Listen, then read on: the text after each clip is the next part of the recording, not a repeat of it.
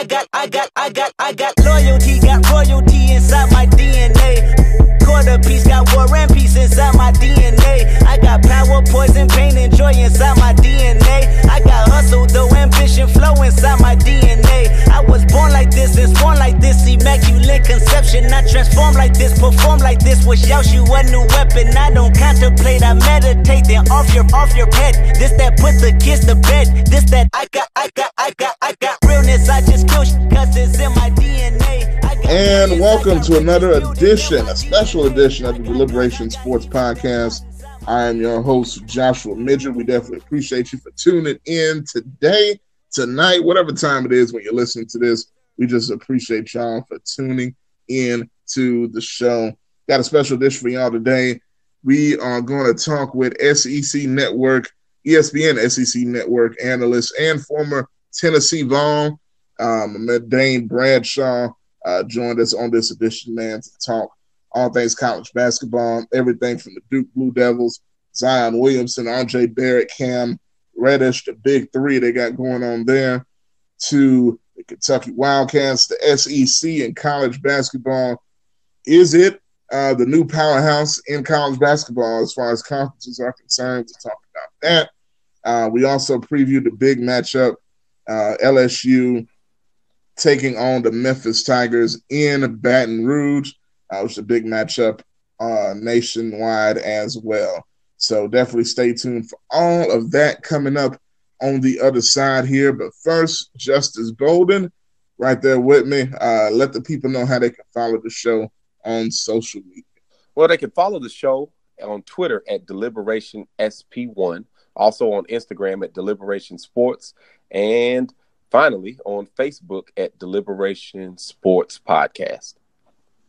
All right, man. So y'all stay tuned. Got the interview with Dane Bradshaw, SEC Network analyst, talking about the all things college basketball. And uh, so stay tuned.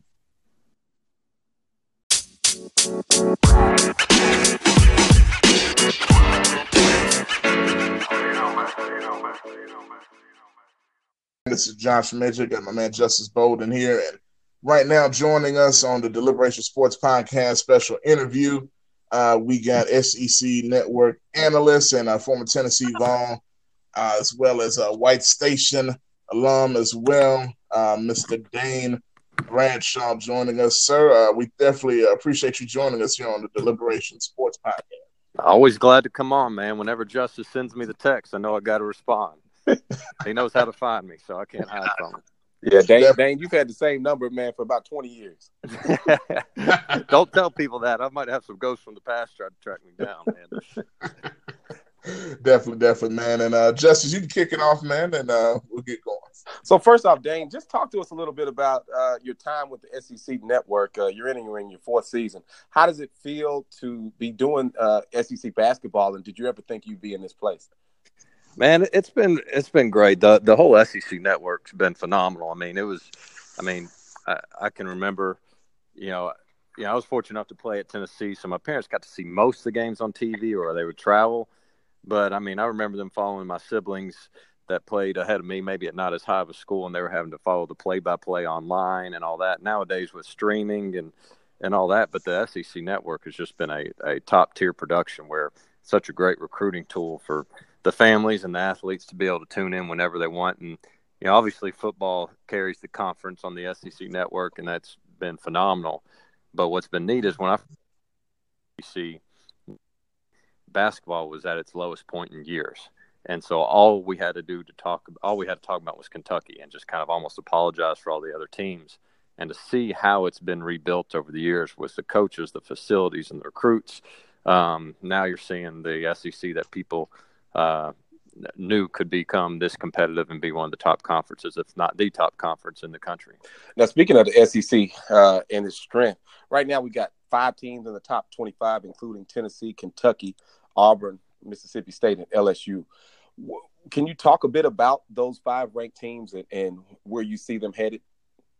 Yeah, I think they've all looked the part except Kentucky, which uh, and that's that's more of a credit to the SEC as, as and not as much a knock on Kentucky, even though they got whooped by Duke. But you know, it used to be that Kentucky was always going to have the best player on the court when they hit conference play. But you look at Auburn right now. I mean, they're they're blowing people out. They've got the style of play that Bruce Pearl loves to have, the type of players he loves to have, and when you look at position by position at Auburn against a Kentucky, I'm position for Kentucky or a player at that position, I would take over what Auburn has.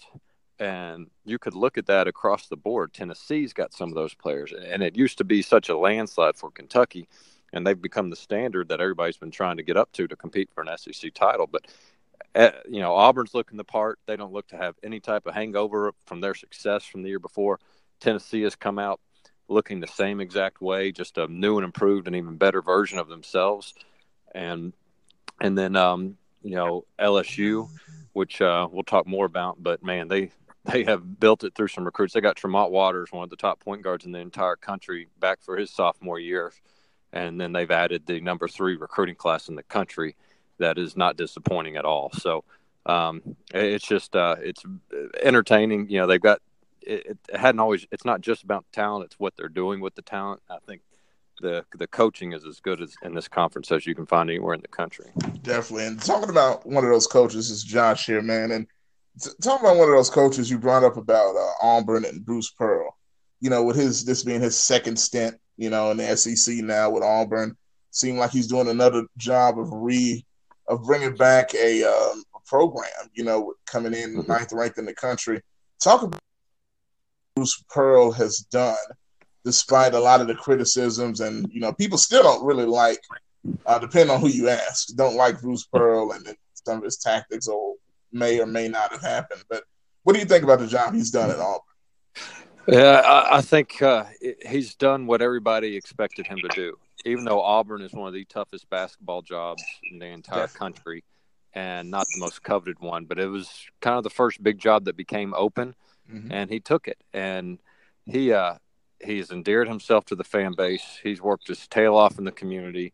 Those people have his backs. He's recruited like crazy, and he's implemented his system. And yeah, I mean, and then here we are now. The Auburn Arena all of a sudden is one of the toughest places to play in the conference. Um, and he's, I will tell you, after the first couple years, we were watching his teams play, and you were like, uh, I don't know if that pressing style is going to work again. The plays aren't working anymore, and you start to wonder if he was going to be able to rebuild it.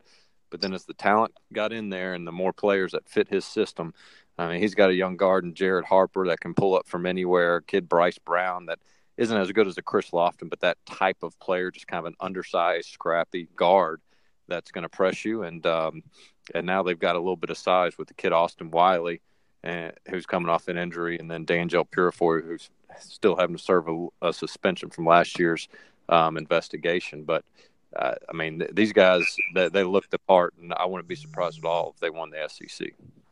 Definitely, definitely, man. And you know, looking at um, a team like Kentucky, you know, like we talked about with them uh, coming in and you know, kind of having a tough start. You know, it's it's tough when you face the most hyped and loaded team in the country uh, with Zion Williamson and RJ Barrett and guys like that.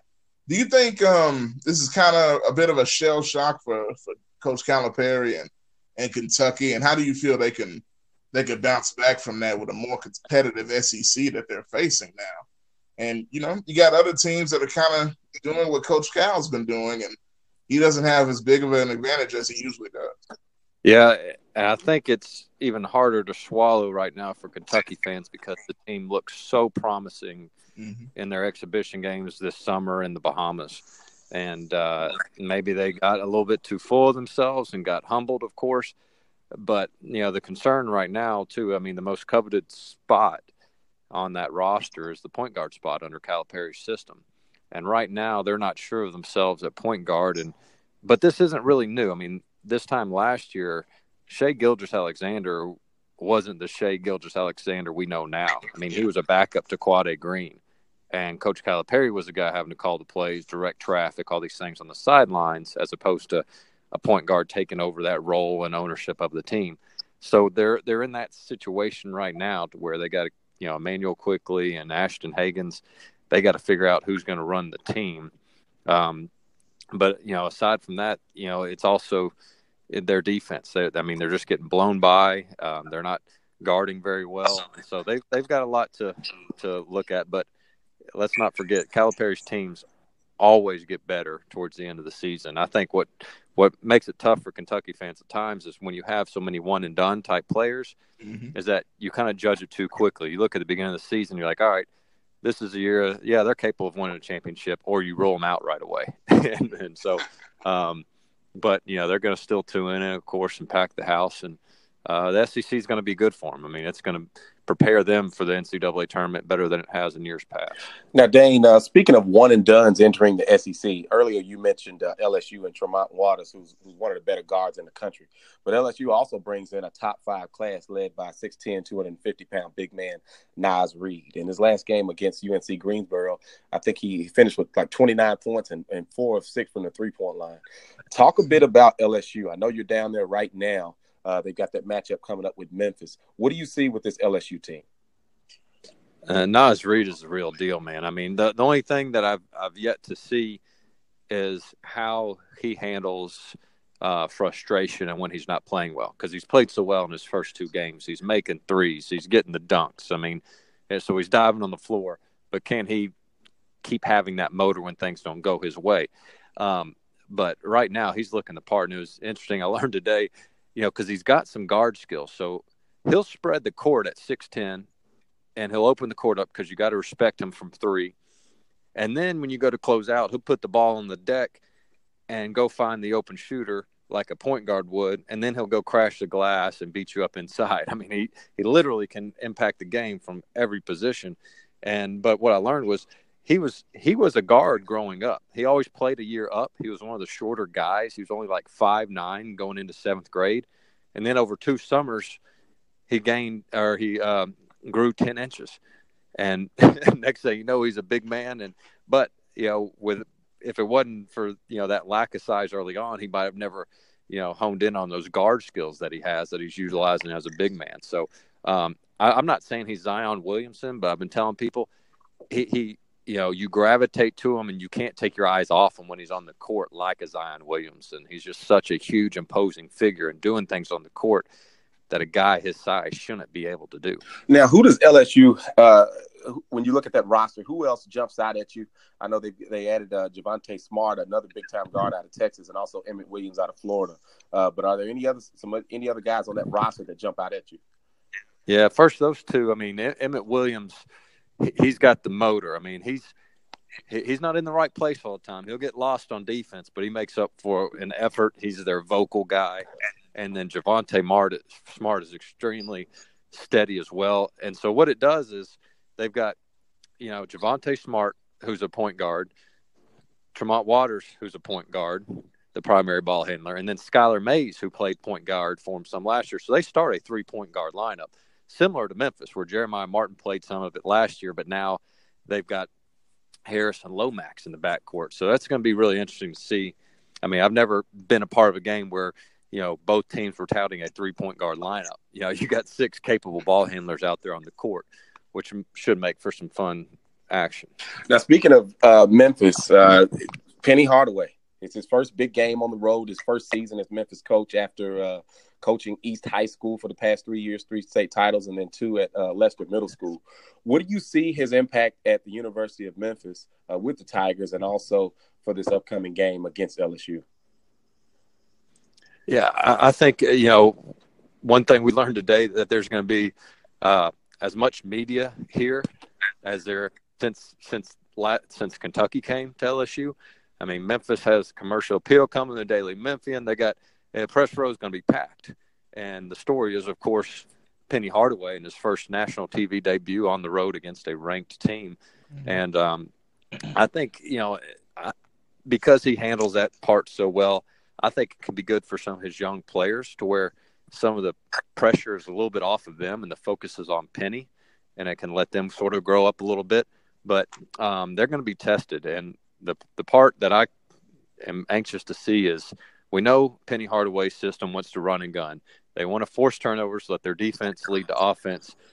But what happens when you play against a team like LSU that has those great guards that can take care of the basketball? You won't be able to force the turnovers you want to you can't control the tempo because the other team has Tremont Waters, a tar- guard, top guard in the country. So, can you play a half court game when you need to? Can you score in the half court? And can you get stops in the half court? Uh, in the traditional format. And that'll be interesting to see if if the uh, Memphis Tigers are able to to go toe to toe with the LSU Tigers, who, who we know are loaded. Uh, it could we couldn't be talking SEC if we didn't mention your Tennessee Vols. We know they've got potential games coming up down the road with teams like Memphis, but also that that vaunted SEC schedule. What about Tennessee and Rick Barnes uh, stands out to you now that they're coming back with the expectations after winning the SEC championship last year? Man, the the leadership and chemistry is just second to none. I mean, Grant Williams, um, he's the heart and soul of that team. But then you've got Admiral Schofield, oh, yeah. who's a vocal guy who's not afraid to step up. If Grant Williams isn't playing as well, um, they they have taken on the identity of Rick Barnes, which is in a lot of ways, you know, take our business seriously without taking ourselves so seriously. They joke with each other. I mean, it, it's uh, it's the closest knit team I've ever seen at Tennessee, and they're extremely talented. To me, the uh, biggest question mark will be the um, improved play of Jordan Bone at point guard. That's always been, you know, they've kind of been a you know, revolving door at the point guard spot. So if he can embrace that role now in year three and become the point guard everybody thinks he can, I think that's going to be the difference maker between them being a Sweet 16 team and a legit Final Four contender. Definitely. And I'm, I'm going to tell you, man, just listen to the name Admiral Schofield. I mean, what gets more menacing than a name like that? I know it. He's put together some good hype videos at Tennessee too. He's a star in the making, man. He's good. Definitely, definitely, man. And um, it, I'll just ask you about, you know, and I know this is down the line, you know, but you talk about Tennessee, Memphis. How are you feeling about that coming back, uh, that matchup? And um, you know, uh, with us, I guess the extra early thoughts looking at that matchup now uh, how do you feel about it? Uh, yeah, Tennessee's got to be favored in it just because yeah. I mean Rick Barnes has had more time to build his program, get his players in. They've mm-hmm. got more veterans. Um, you know, who knows how well Memphis could be playing by then, as as it you know the the freshmen get some more games under their belt. Uh, you know, it could be one of those games though where you know you could see who has the better guards. And Jordan Bone that I mentioned before if he and Lamonte Turner and Jordan Bowden, those guys that can have been inconsistent in the past in the backcourt, all of a sudden, if it's Memphis's backcourt starring in the game versus Tennessee's front court and Grant Williams, Admiral Schofield, all of a sudden that becomes the battle, and Memphis, you know, could potentially come out on top uh, with Harris getting hot and Lomax and others. But uh, a little bit too early to to, to, to evaluate it. But uh, what's exciting though, more than anything, is that we're able to even talk about it. So, kudos to Tubby Smith and Rick Barnes getting it back on schedule. Absolutely, man. And you know, I, I got to ask you, just in the whole landscape of college basketball, it's so interesting hit coming into this season. Not just the SEC as a whole, but just the landscape as a whole with all these stars coming in. And you just look at, we talked earlier about Kentucky and, and Duke and uh, the monster that seems to be Duke right now do you what do you think about that combination of Zion Williamson, RJ Barrett, uh, Cam Reddish, you know, guys like that coming together and making this uh, this beast in, in ACC? Can they live up to what we're seeing right now? Uh, can you compare this to anything that you've seen in the past? Yeah, I thought Jay Bilas put it really well when they opened up uh, with that Duke game, and he said Zion Williamson is is like no player he's ever seen before. That doesn't mean he's the greatest player he's ever seen but there's no comp. Like you've you've never seen anybody with that size, um, that agility. But but they're human. I mean that mm-hmm. they're gonna lose a game. I mean they're they're not they're not going to play as well as they did versus Kentucky. There's going to be tape out there, and in college, you can find a way to take strengths and weaknesses and and put a good scouting report together. So, um, while it was a thing of beauty, I, am not ready to just overreact and say this is one of the greatest recruiting classes we've ever seen. I will say that I, I, do think with the trend of the NBA and some of these, you know, power teams coming together, I, I think that's carried over into the college game where, you know, somebody like Zion might look at Duke and say, you know, they're already stacked enough. I'm going to go do my own thing and carry my own team. It's let's join forces and try to dominate. And uh, I think you're you're seeing some of that carry over from you know the the Warriors and Lakers and other things. All right, so you're not you're not you're not going to say that they're beating the the Cleveland Cavaliers, like I'm hearing some some crazy people say.